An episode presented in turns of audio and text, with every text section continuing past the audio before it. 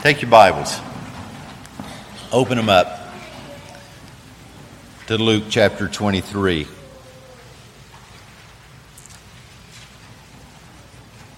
Luke chapter 23, as Bradley said, John just uh, preached through the end of these chapters as he concluded the Luke series uh, back at the end of 2021. Uh, now, as I was looking at the passages concerning our Lord's resurrection and and uh, this Lord's Day particularly, I uh, decided, well, you know what? I want to, and it's my prerogative, so I'm going to. And so we're back in Luke, and uh, and we're going to enjoy looking at this this passage. So follow along as I begin reading in verse 33 uh, as they have led our Lord to Golgotha, and we read this in verse 33 of chapter 23 of the Gospel according to Luke. And when they came to the place that's called the skull, there they crucified him and the criminals, one on his right and one on his left. And Jesus said, Father, Forgive them, for they know not what they do. And they cast lots to divide his garments, and the people stood by watching. But the rulers scoffed at him, saying, He saved others. Let him save himself, if he is the Christ of God, his chosen one. The soldiers also mocked him, coming up and offering him sour wine and saying, If you're the king of the Jews, save yourself. There was also an inscription over him This is the king of the Jews. One of the criminals who were hanged railed at him, saying, Are you not the Christ? Save yourself and us. But the other rebuked him, saying, Do you not fear God, since you are under the same sentence of condemnation? And we indeed justly, for we are receiving the due reward of our deeds. But this man has done nothing wrong. And he said, Jesus, remember me when you come into your kingdom. And he, that's Jesus, said to him, Truly I say to you, today you will be with me in paradise. It was now about the sixth hour, and there was darkness over the whole land until the ninth hour, while the sun's light failed, and the curtain of the temple was torn in two.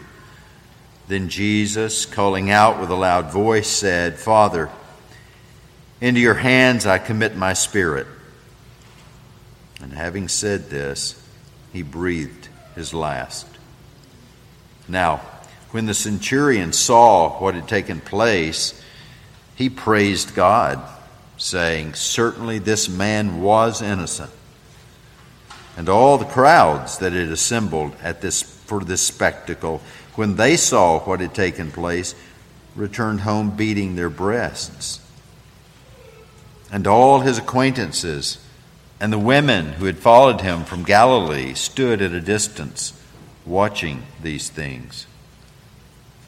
Now there was a man named Joseph from the Jewish town of Arimathea.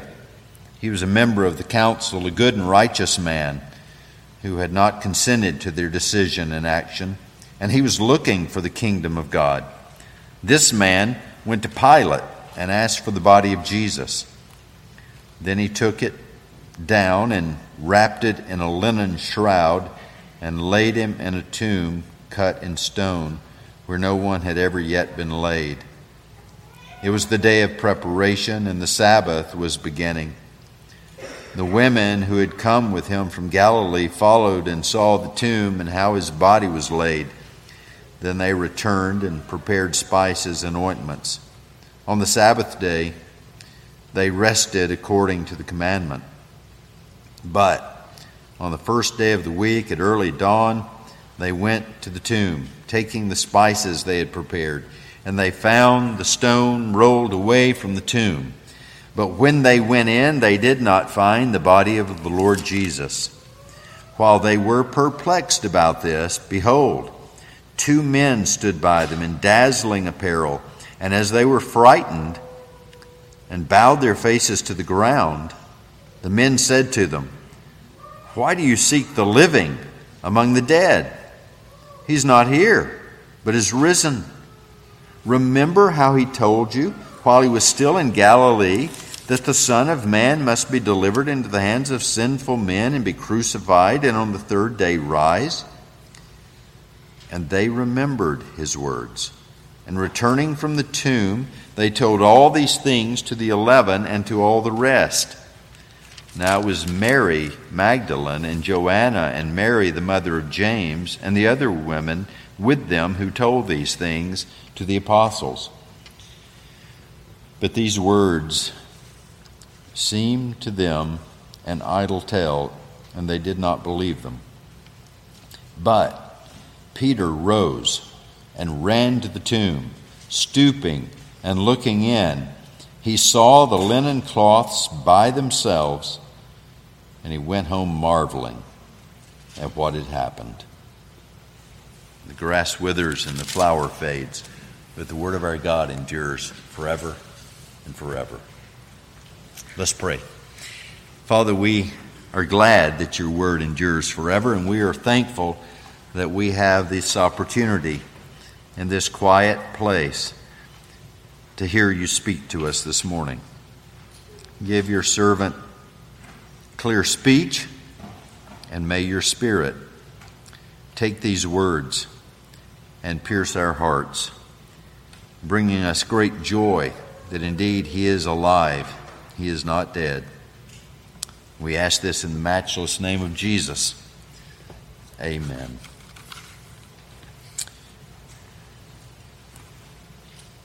Our guest will not have heard me said, say this before unless you've listened online. And I say this to the covenant folks often that uh, we talk too much like the world. We think too much like the world. And I could illustrate that in a lot of ways, and I catch myself even from time to time. But for today, just one simple illustration we talk about our Lord in the past tense. We talk about our faith in the past tense. We say things like, well, when I was I believed in Jesus. That's past tense. And whatever you did 10 years ago, 30 years ago, 40 years ago, as wonderful as it may be, is only confirmed if it's still true. In other words, we should say, I believe in the Lord Jesus Christ. I trust him, present tense. See, our faith has to be alive and living. That means present tense, not past tense. We have a whole world religion devoted, and it even creeps into Christian folks sometimes, of wearing a dead Jesus on this little pendant right here. He's not dead, folks. He's not on the cross. He's alive. Did you hear what they said? Why, why did you come looking here in the, in, the, in the midst of the dead? He's not here, he's risen. This morning I had a text from a, a friend, and all it said was, He is risen. And I replied, He is risen indeed. Don't talk about Jesus as though he were still on the cross or still in the grave. He's not.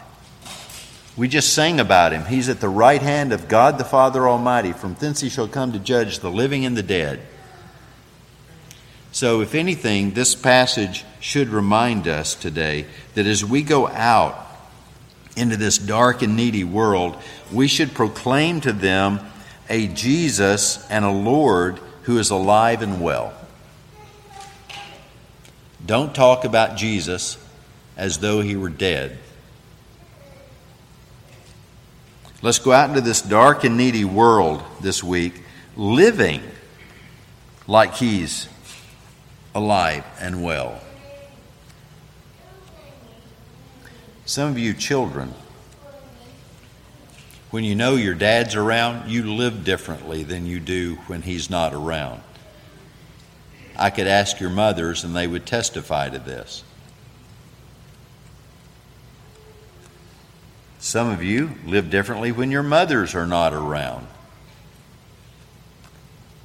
But you live differently when they're both right there.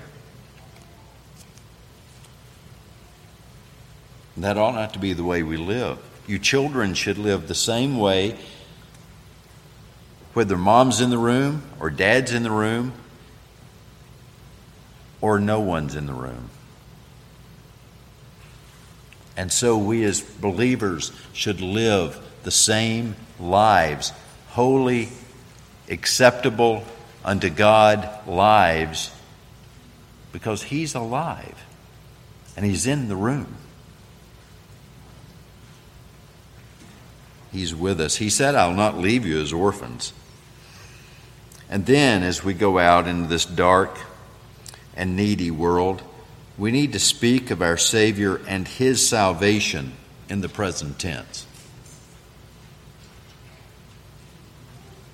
Again, not saying, I believed when, but I believe now.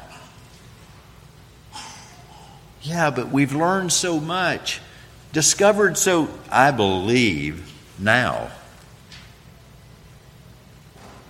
I'm more convinced of the resurrection now than I've ever been. I'm more convinced of creation ex nihilo in six days, and it was all good that I've ever been. And no, no evidence contrary to that would ever convince me otherwise. I'm reminded often of that little simple little song Michael Card did on his very first album. That was a hundred years ago now. There are a few folks old as I am that remember this. Jesus loves me, this I know. Now, how does the how does the little song go in Sunday school? Jesus loves me, this I know, for the Bible tells me so. But Card's twist on this was this Jesus loves me, this I know, not just because the Bible tells me so, but because in my heart I know it so. See, we have the Bible that tells us, but then we have the Spirit testifying with our spirit. So as we go out this week, hopefully these points, two major points, some subpoints, you see them printed there, that we cover here in the next very few minutes, will enliven us to live a resurrected life. Remember, that's how we're supposed to live. The book of Ephesians, chapter 1, tells us. That's the resurrection at work in us. So, first, the Christian faith confesses the death of Christ Jesus. The Christian faith confesses the death of Christ Jesus. That's what the first large section that I read at the end of chapter 23 was all about. And we saw there that Christ's death involved the sin of man and the wrath of God as we were reading, beginning in, 20, in verse 33. We read about these men who were scoffing at the Lord. The people stood by watching, but the ruler scoffed at him, saying, He saved others, let him save himself. They're sinning because they're committing blasphemy. In, their, in, in that is a sin. The soldiers also mocked him, coming up, offering him sour wine. They were taunting him. If you're the king of the Jews, save yourself. They'd even slapped an inscription over the top of the cross. This is the King of the Jews. Now, it was true, but they were saying it in mockery because they didn't believe it. One of the criminals who were hanged with him there railed at him, saying, Are you not the Christ? Save yourself and us. All of this, all of this sin is actually why he was on the cross. And then there's that one. Now, one of the other gospel writers tells us there was a point where they were both railing at Jesus, right? Luke gives us simply the history of the one railing and the other that has now come to this point of believing. There on the cross, in the midst of all this confusion that's going on, he's become convinced no, this is the Son of the living God. This is the Savior of, the, of sinners. And he, he simply says, Would you remember me today? And Jesus says, I'll not only remember you, you will be with me where I am this day. And when Christ's soul ascended into the heavens at that point where death came, so the soul of this man ascended into heaven with him as well, into paradise. It involved sin, but it also involved the wrath of God. You say, well, how do we know that? Well, because it was now the sixth hour. And if you look in your margin of your Bibles, you'll see that that tells you that in our time, uh, that, was, uh, that was about noontime. According to our time of the day, it would be noon. It was the sixth hour or noon. And there was darkness over the whole land until the ninth hour. That would be until three in the afternoon. The sun's light failed. The curtain of the temple was torn in two. There's a lot taking place here, but the thing I want you to pay attention to is what happened? Why did it turn dark? There was not a storm that rolled in. It says that the light failed. The Lord God, you know, can control the sun. We read of it back in the book of Joshua, where he helped his people prevail in a war by holding the sun up. In other words, pausing the clock. And here he does the opposite. He brings darkness. Why? Because it was a dark time, y'all. The wrath of God was being dispensed upon the Son of God. Divine wrath, that which we all deserved, was being poured out upon Jesus Christ on the cross. Darkness through the whole Bible often references sin and sinfulness and the depravity of mankind. And here it is in all of its all, all of its its greatest most heinous expression sin being placed upon the Lord Jesus Christ, our sin, your sin, my sin. And the sun failed because the wrath of God was being dispensed upon him. So, not just the sin of man is spoken of here, but the wrath of God is seen in this very action. And then you see also the voluntary act of the Son of God. Jesus said, calling out in a loud voice, Father, into your hands I commit my spirit. Did you notice that? Having said this, he breathed his last.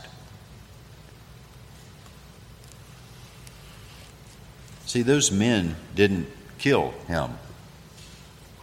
In fact, if you go to the book of Acts, chapter 2, in that great sermon that Peter preached on Pentecost, Peter says to those men standing around him, all the Jews, You crucified and killed this Lord Jesus by the hands of lawless men.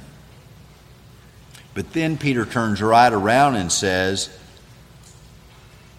But this, Jesus, was delivered up according to the definite plan and foreknowledge of God. So, so, how did Christ come to die? Was it because of the sinful men? The soldiers who put him on the cross?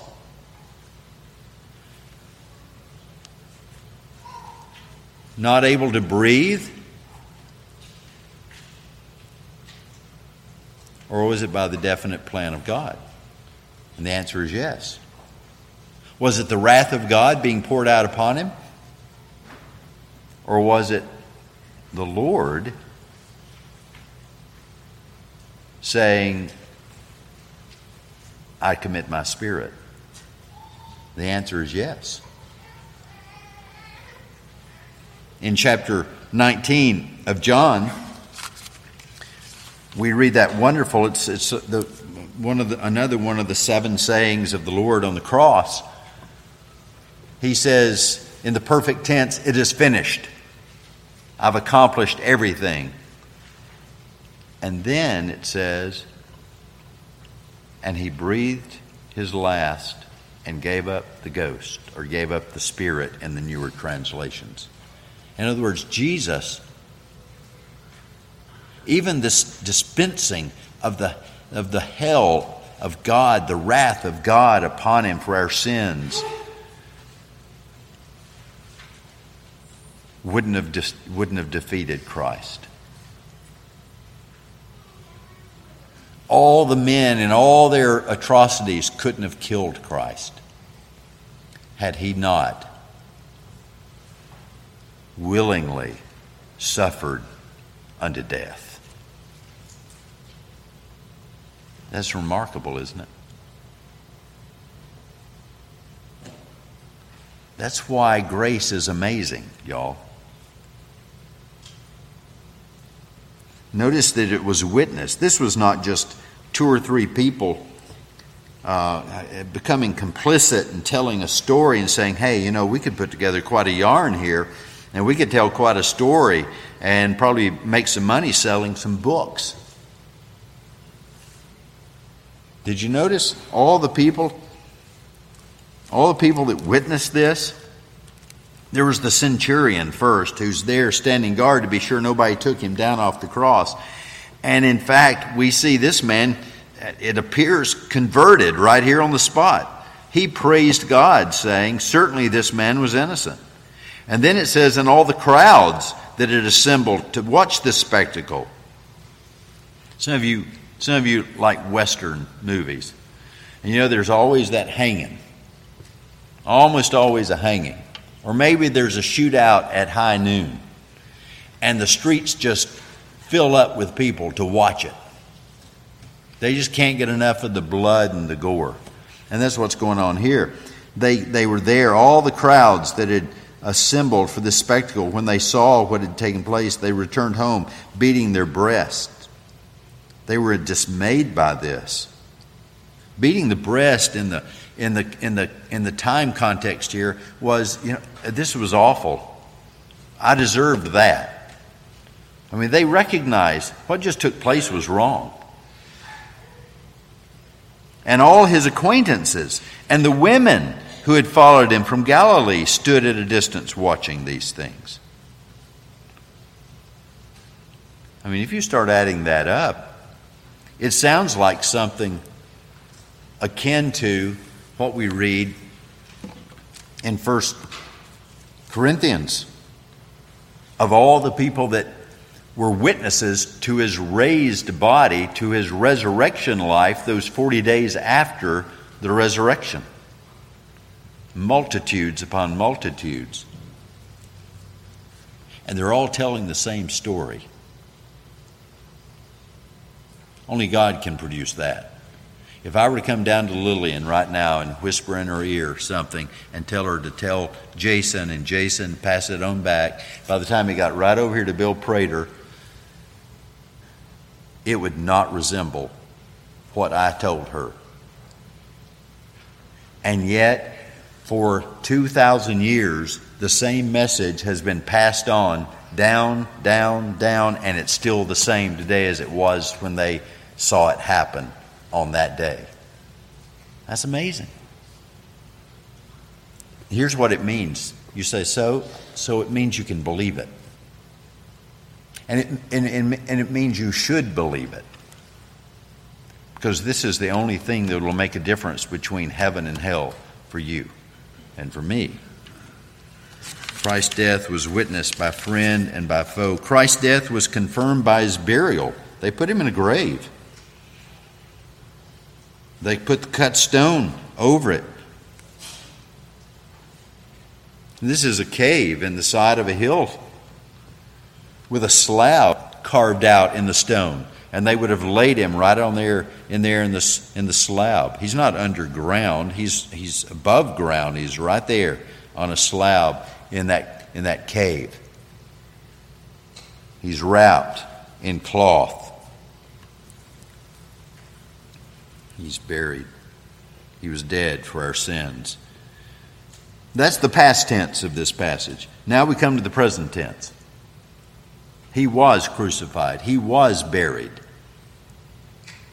but he is resurrected and forever shall be.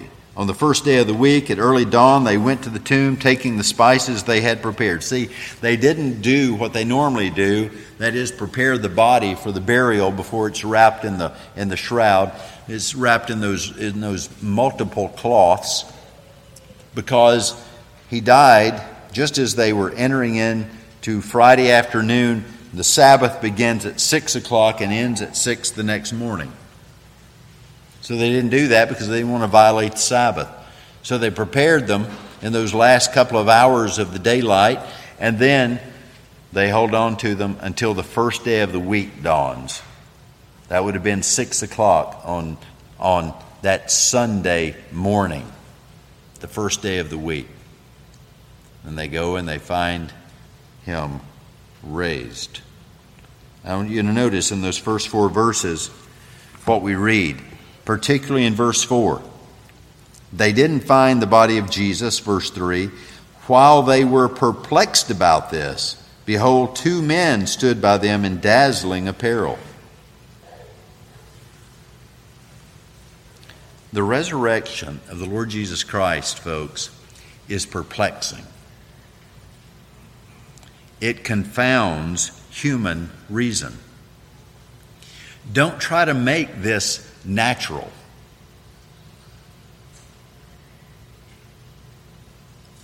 I encounter a couple of people mm, almost weekly, and they have come up with all sorts of natural explanations for almost everything that happened in the Bible. They sound like good old fashioned liberals, theological liberals, who had a good, rational answer for most everything. And, folks, I'm going to tell you what the resurrection is not irrational because a reasonable God did it. But it's beyond our finite minds to comprehend. And here's why we're all empiricists, and we've never seen it happen.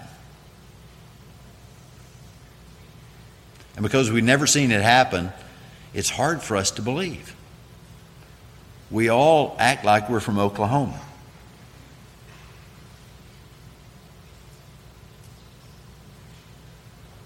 You know, every state's like that though. Oklahoma shouldn't get a bad name for it.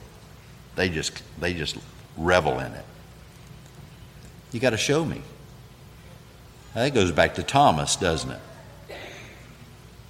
Human reason is defied by the resurrection. We confess it, but it's as mind boggling today as it was on the first Sunday morning when he was found missing from the tomb.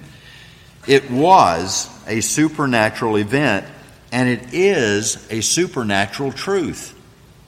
I say this all the time here Christianity is a supernatural religion. If you want a natural religion, there, there, there are oodles of those bukus of those. There's plenty of naturalistic religions.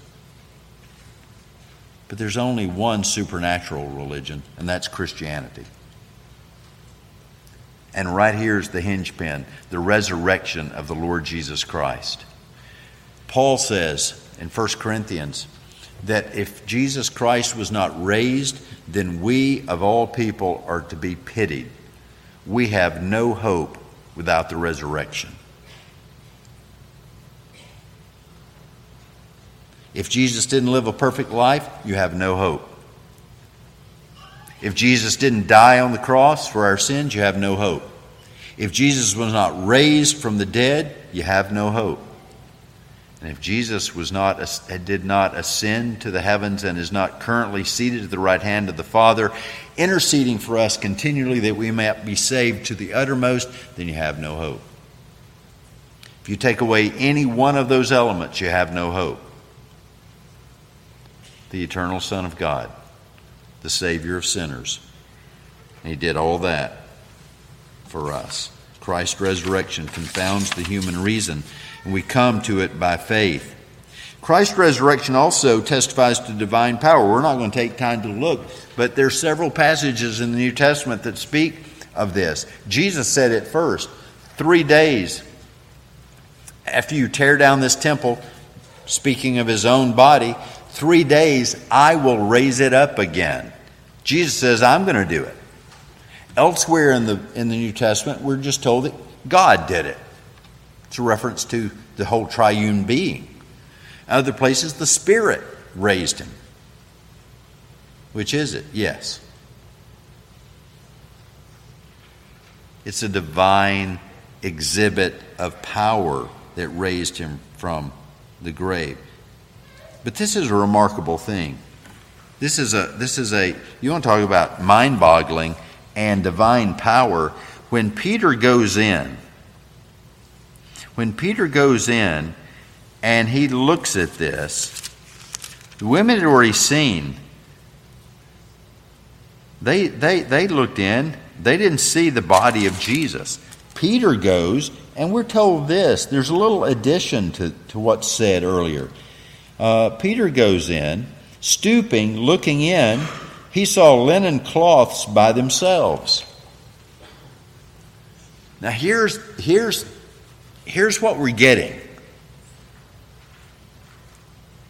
John tells us in chapter 19 that the face cloth had been removed and folded nice and neat and placed over to the side. But that they saw the linen cloths, but no Jesus. You say, okay, whoop de doo. The linen cloths are, are there as though there's a body in them, y'all. They had taken the shape of the Lord Jesus Christ. That's the way they wrapped them. And Jesus had just out of those things. Now, if you and I try to get out of a mummified state, we couldn't. And if somebody else got us out of it, they couldn't pull us out without taking all the wrappings off of us. Now you getting it? So they see the linen cloths laying there on the, on the stone slab as though there was a body in it.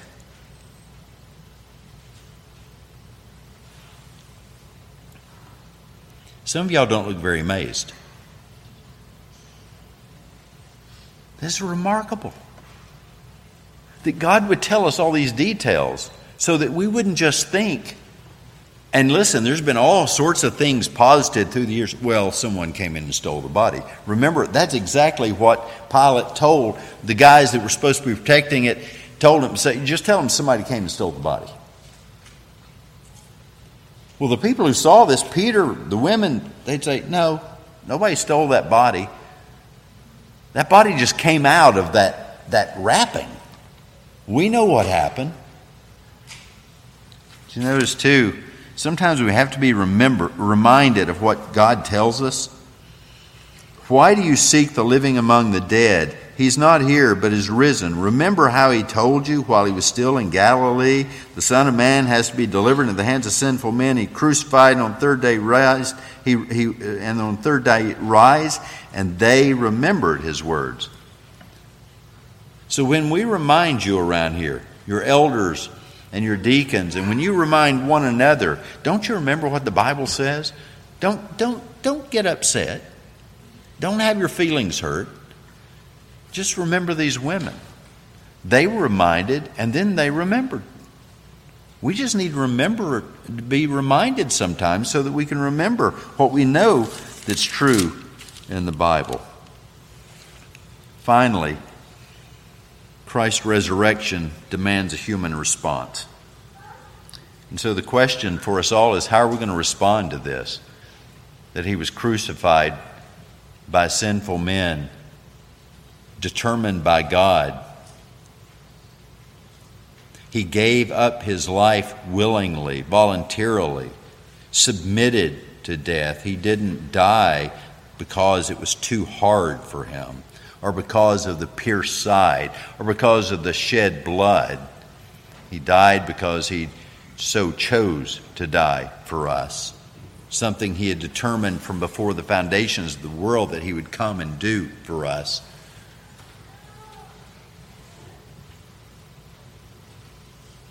How are we supposed to respond to the resurrection and the amazing things that we've just seen in this passage? Well, Peter's a good example. Peter rose, he ran to the tomb, stooping, looking in, he saw the linen cloths by themselves, and he went home marveling. If you can hear this if you can if you can read this, if you can hear this and leave here unchanged, there's something bad wrong with your heart. And you need to ask the Lord for a new one. Here's the beautiful thing. If you ask the Lord for a new heart, he'll do it. That's what the Spirit of the living God is in the business of doing, is taking the old heart out and putting a new heart in so it pulses with the truths of the Bible and the grace of God, who is in person Jesus Christ. And that's what the resurrection is supposed to produce in us amazement. So when we sing about grace, we don't just sing grace, how wonderful the sound, but we say amazing grace, how sweet the sound that saved a wretch like me. Do you know that grace? Do you know this Savior? Father, we ask that we'd all leave this place with on our lips those words, He is alive, and that we'd be amazed by it. That we'd live every moment this week in the present reality of the risen Savior and Lord. That we'd believe the history that we'd live in the present reality of Jesus. And we do all this because you've given us faith upon faith upon faith. We ask this in Jesus' name. Amen.